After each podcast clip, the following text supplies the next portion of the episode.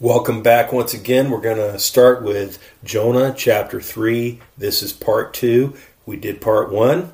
Now we're going to do part 2. That's the way these things work. All right? And we left off with a question. And the question was Does God change his mind? And doesn't that seem like a contradiction? Because after all, as Christians, we claim that God doesn't change, right? We also claim that God knows everything. And I even made the claim the last podcast that God already knew that he was going to save the Ninevites. So, what is this all about? It looks like we have a contradiction here. And you may remember I gave you some scripture references to look at Genesis chapter 6, verse 7, 1 Samuel 15, 11, and also said to look up Psalm 102, 26, and 27 very briefly. I still want you to go look those up on your own and read them. I'm not going to read them here and now. I'm just going to kind of give you a summary of what they mean. Uh, and you can go look it up and see if I'm right or not. Genesis chapter 6, verse 7 is basically the place in Genesis where it says that God repented that he made man. God was sorry that he made man. Another way you could think of that is that God was disappointed that he made man, that he changed his mind about making man. Be careful, be careful. I'm going to explain some things to you here. Let's look at 1 Samuel 15, verse 11. That's where Remember, Saul was made king over Israel, and it says again that um, that God regretted that he made Samuel. I'm sorry, that he made Saul king. It's in the book of First Samuel. So here again, we have this idea that the God is somehow did he make a mistake? Um, God's supposed to know everything. Why would he be um, like changing his mind about Saul being king if he already knew that Saul was going to uh, be living in disobedience and fail? And looks like we've got contradiction going on here. And then to top it off, you go over to Psalms 102, verse 26 and 27, and it says there that God does not change. Now, why am I bringing this up? I'm bringing this up because we do have another case of it right here in Jonah chapter 3, verse 10. And these are the kinds of things that skeptics, those who are haters of God, they hate Jesus and they hate his word. And now they may not say that. They, not, they may not even think that of themselves, but that is what the word declares about them. They hate God they are dead in their trespasses and sin. They are skeptics and they do not have a love for His Word. And I'll just go even further and say, deep down inside, they know the truth, but they deny the truth in unrighteousness, which is what it says in Romans. So let's talk about it.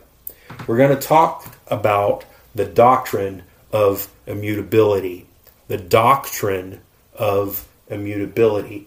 And what is that big fancy word? What does that mean? Well, it means that God is unchanging. It means that He is unchanging in His holy character and His attributes.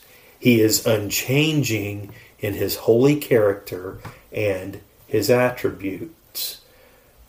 But there are ways that God does, for lack of a better way to explain it in human terms, it does look like he changed or he may change things. You see, from our perspective, it may look like God has changed. But whenever you start to see it from God's perspective and how he has revealed himself in his word, you find a consistency and you don't find a contradiction. So I want you to contemplate this doctrine of immutability as we look at God's changes.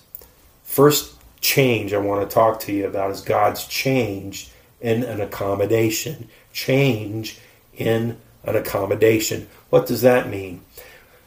It's when God uses language such as when we read it in the scriptures, I am sorry that I have made man.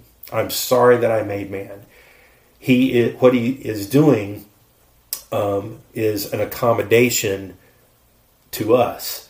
God comes to our level and he uses language that we would understand. He is communicating to us in human language.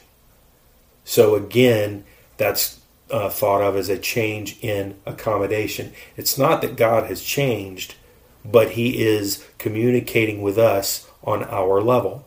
Another example, and this isn't in my notes, but it's one of my favorites, where it says that God remembered Noah.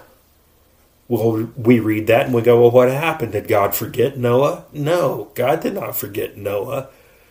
But how would you describe, especially in uh, a Hebrew mindset using the Hebrew language, how would you describe that God was getting ready to move in Noah's favor? Which is really what it means. Well, we might say God remembered Noah. God was about to act on Noah's behalf. And here, when we read over in Genesis chapter 6, where it says, I'm sorry I've made man, he God is expressing himself to humans in a human language. The change in accommodation. Okay. Second, God's change in affirmation. Change in an affirmation. Well, what do I mean by that? God's repentance. You know, there are places in Scripture where it says God repented. And we know that repent means to turn away from, to turn around. But God's repentance is not a change in His will, it is His willingness to allow us to change. See, remember that God knows everything in advance, He has foreknowledge, and He is sovereign. And this does not mean that He does not care for His creatures. It does not mean that He has no emotions toward us. He acts in love toward those who are image bearers. He acts in love towards those who are his own. So a change in affirmation is, again, just to kind of recap it, it's not a change in God's will, but it is a way of God explaining his allowing us to change. A change in affirmation.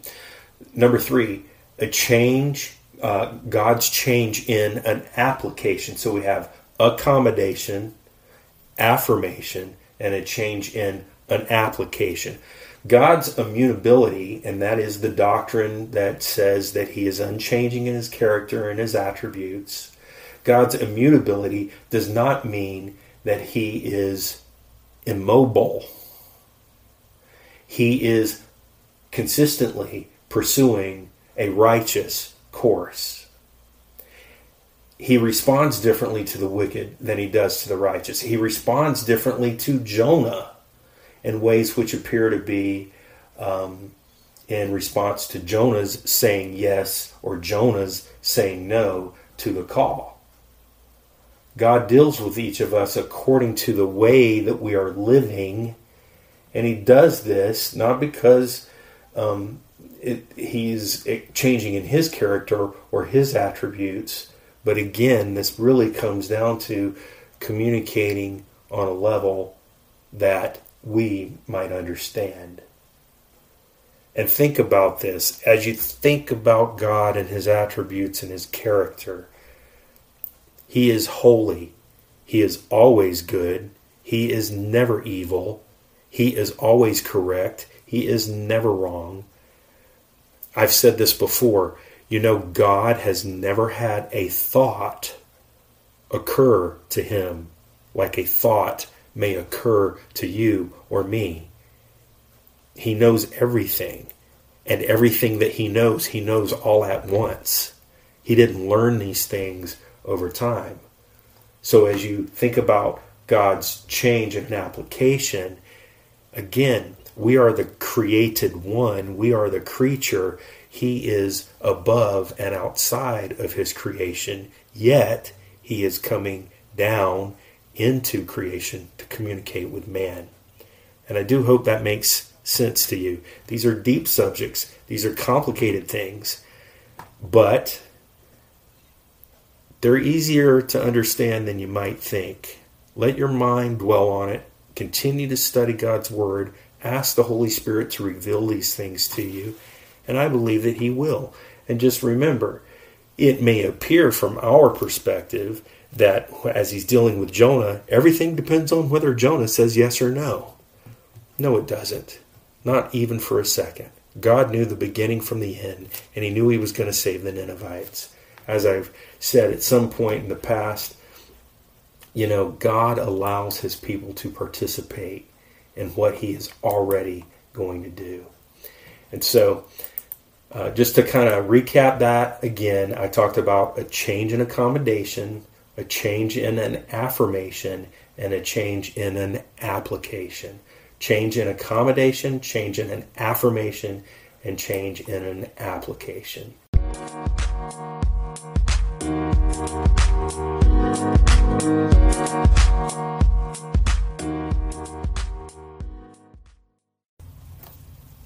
So we're going to press on now with truth number two. Remember, there are three truths in chapter three. We're calling it three in three. Number one, the first truth was God's call does not change. Now we're going to get into truth number two, which is the disobedience to the past call must be dealt with before you can move forward. Truth number two disobedience to the past call must be dealt with before you can move forward. Since God's call does not change, that means that any disobedience on my part or your part, that's what has to change. That is what must change. You've got to deal with the sin of your past against God in your disobedience. And you deal with that by confessing, repenting of it. Say, Lord, I'm going to turn away from that direction and I'm going to follow you. I'm going to follow the call that you placed upon me. And then, number two, you've got to say yes. Yes begins now. Yes begins immediately. So, number one, you've got to deal with your past sin and you've got to deal with that uh, with God. Number two, you've got to say yes. Yes. Yes begins now. Yes begins immediately. Obedience is immediate, it is joyful, and it is without complaint. I used to say that to my children, and I go this far with it. Anything less than what I just said is not obedience. Obedience is immediate, it is joyful, and it is without complaint. I've said that in a Sunday school class once before, and I had uh, some folks um, really want to challenge me on that. And they said, well, you know, no, wait a second here now. You can obey, but not be joyful about it. You can obey, but you can still complain about it. And I stand by what I said. Anything less than joyful and without complaint anything less than that is not true obedience because obedience is a condition of your heart. I'm reminded of the student who was uh, not wanting to sit down, and the teacher finally gets the student to sit down and be obedient and sit down. And the, and the student says to the teacher, Well, I'm sitting down, but on the inside, I'm standing up. Well, see, that's not true obedience. They've been forced to do something and they've outwardly done the correct thing, but their heart is not correct. And when we're talking about obedience to God, it is a condition of the heart. So it is joyful, it is without complaint. Remember the saints of years gone by who have gone to their death joyfully gone to their death without complaint, singing the praises of God as they're being taken to be burned at the stake or being thrown to the animals to be eaten and torn apart by animals. That was obedience to what God had for them to do. And it was joyful and it was without complaint. So Jonah does repent and he commits to serve God. God saved him from certain death. And we've already talked about how that call was reissued, or the word I've been using is that um, uh, recommissioning of Jonah. He dealt with his past disobedience and he dealt with it by repenting of it. He finally says, Okay, yes, Lord, I will go. and he sets off now to fulfill God's call upon his life. He's now in a place where he can be used by God for God's plan, for God's purpose, and ultimately for God's glorification. Do you think that when Jonah was going through all the things that he was going through, that he ever thought that these events would be recorded in God's holy word, that it would be written down forever? Do you think that he ever imagined that a group of Gentiles would be sitting down and reading his story thousands of years after the fact? And that these Gentiles would be brought into a deeper understanding and a closer relationship with God because of Jonah and his life. I would say that Jonah had no idea. He had no idea the enormity of the call on his life. And so it's a little different with us today. The Bible is not continuing to be written, there is no additional uh, what I would call extra biblical revelation. Your deeds are not going to be written down in God's word and uh, you know be read by some future generation, but there still is an enormity of the call, the sense of urgency on your life from the call that God has placed upon you. So I've found in my life and in the lives of others, uh, people who I've counseled, as I've looked at Scripture, that God's call remains the same until you obey it. It's not going away. And then, after you have obeyed and after you've pursued God in that calling, uh, perhaps He'll have another call for you. He'll have another opportunity, something different for you to do or maybe it's just something additional and, and, and already involved in what you're already doing. It's going to come into your life because God's call does not change. And you must deal with it appropriately. So, if you're in disobedience right now, you're hearing this, and you have run from the call of God, remember that God is faithful. He forgives. He's not changing and He has chosen you for His purpose. And He's waiting. For lack of a better way to explain it in human terms, He's waiting. Not because He needs you, not because He can't get it done without you, but because He has chosen you and He has blessed you and He's given you this opportunity and He invites you. Indeed, He compels you to participate with Him in the glorious work that he is going to do. Truth number three. So remember, truth number one God's call doesn't change. Call number two, you've got to deal with the past disobedience.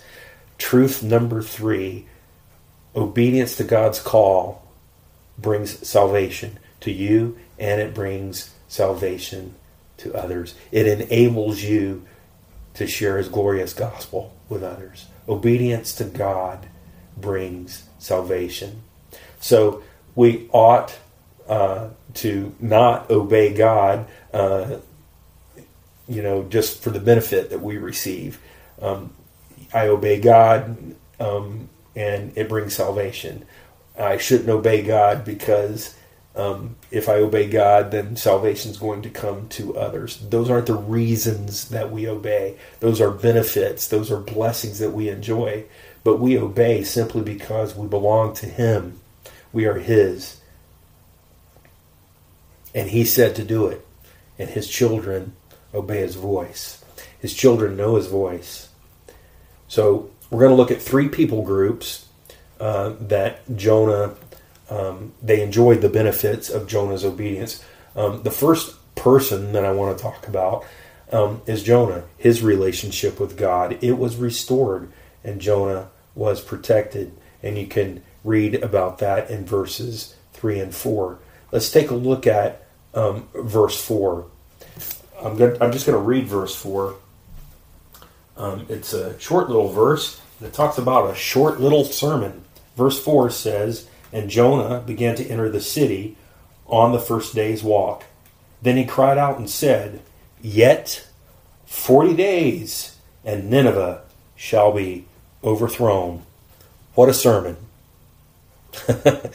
what a sermon. You've got 40 days, and your city's going to be overthrown. What's significant about that number 40? Well, we see the number 40 throughout Scripture. It's a number of testing, it's a number of completion in the Bible. How long did it take? Um, how long did it rain back on Noah's flood? Um, how long did the children of Israel wander in the wilderness? How many days did Jesus fast? And the answer to all of that is, of course, the number 40. It rained 40 days in Noah's flood. Um, how long did the children of Israel wander in the wilderness? Well, they wandered for 40 years. How many days did Jesus fast? The number is 40.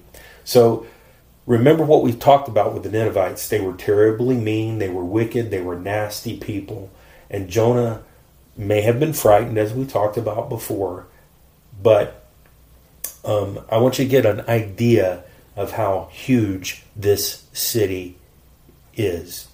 It's large enough that if you're traveling, probably by foot, you know, walking through the city, um, it takes three days to get from the city gate to the other end of the city. And he may have been afraid. But you know what? After being swallowed by a whale, I would think, you know what? Anything you Ninevites have in store for me, it's not going to compare to what I've just been through. So I believe that Jonah had great faith in God. Um, he knew that God was going to take care of him, and he knew that um, no matter how big the city was, no matter how big the fish was, he knew that God was in charge and God was going to take care. And that message, you know, what a sermon. Yet 40 days, and Nineveh shall be overthrown. So, how would you like to have that assignment? How would you like for that to be the calling of your life? Um, you know, I I can't imagine that being the call on my life. But you know, he marched through that mean, violent, evil, wicked, nasty city, and he um, he proclaimed the truth of God. And you know what? No one laid a finger on him. And how could that possibly be? Well, I believe it's because God protected him. Um, and now there is some evidence that would support that the people of Nineveh worshipped a fish god or a fish goddess, the, um, I guess, wife of the fish god. Um, Dagon, I think, was the god's name. And that um, when they saw Jonah being literally vomited out um, from a fish, that they were um, apt to listen to him um, and of course, God knew that. God knew all of that. And I would imagine that um, after you spend three days in the belly of a whale with the seaweed wrapped around your head and all the other stuff we talked about, that you probably didn't look too good. What did what did Jonah look like whenever he was basically walking out of fish vomit on the dry land? We can only speculate. The scripture doesn't say. But it is interesting to note. The point is this regardless of the situation and circumstances that caused it to be, God kept his hand on Noah and he protected him. Number two, a second group, and that is the individuals were transformed. Well, what individuals? These mean, evil, wicked Ninevites were transformed by Jonah's message. You know, if you read verses 5 through 9, it's an unbelievable thing and an amazing thing that happened. Um, I've heard people describe this as revival. I don't really like the word revival, but you could think of it that way if you wanted to. It broke out, as people might say. The Bible is clear that they believed God. They proclaimed a fast. The king proclaimed a fast. When you read this about being dressed in sackcloth and ashes, it's an, uh, an outward sign of humility. Uh, and the king commanded for it to all be done through the entire city. And he was saying, you know what? Who knows what God may do? Now think of this. These were Gentiles. These were Gentiles responding to God's word. I would also encourage you, we're not going to go into it here now at this time, but go read Matthew chapter 12, verse 41, and go read Luke 11:32 and see what the Bible says there about this particular event in Scripture. You know, the king's decree even included it even included the animals. No one's going to eat, no one's going to drink. We're calling a fast. We're going to cry out to Yahweh God together. And then the last people group, not only were the individuals saved, but the city on the whole was saved. So you have salvation coming to Jonah, his relationship to God is restored, salvation of the individuals in the city, and salvation of the city as on the whole, as I like to say. You know, it's amazing to me when you look at this story and you see God's love and his mercy for Gentiles, for Gentiles in a time before Christ. What is it called when God withholds what we deserve? It's called mercy. And mercy was a part of Jonah's prayer, remember? He said that they forsake their own mercy. It's interesting. It means that they had false gods that they worshiped. But the one true God is the one who gives mercy. That is, he withholds what we deserve. And then it says, and we talked a lot about this already God relented from the disaster which he had said he would bring upon them.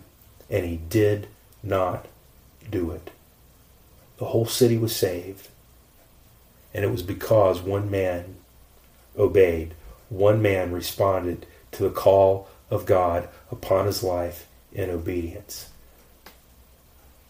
So, how many benefits and blessings can you think of that come from God's from obedience to God's command? How many blessings do you think we have enjoyed because of Jonah and his obedience? Can you list some of those blessings that you have in your own life because you obeyed God? Who has been impacted in your life because you obeyed God? In their life because you obeyed God?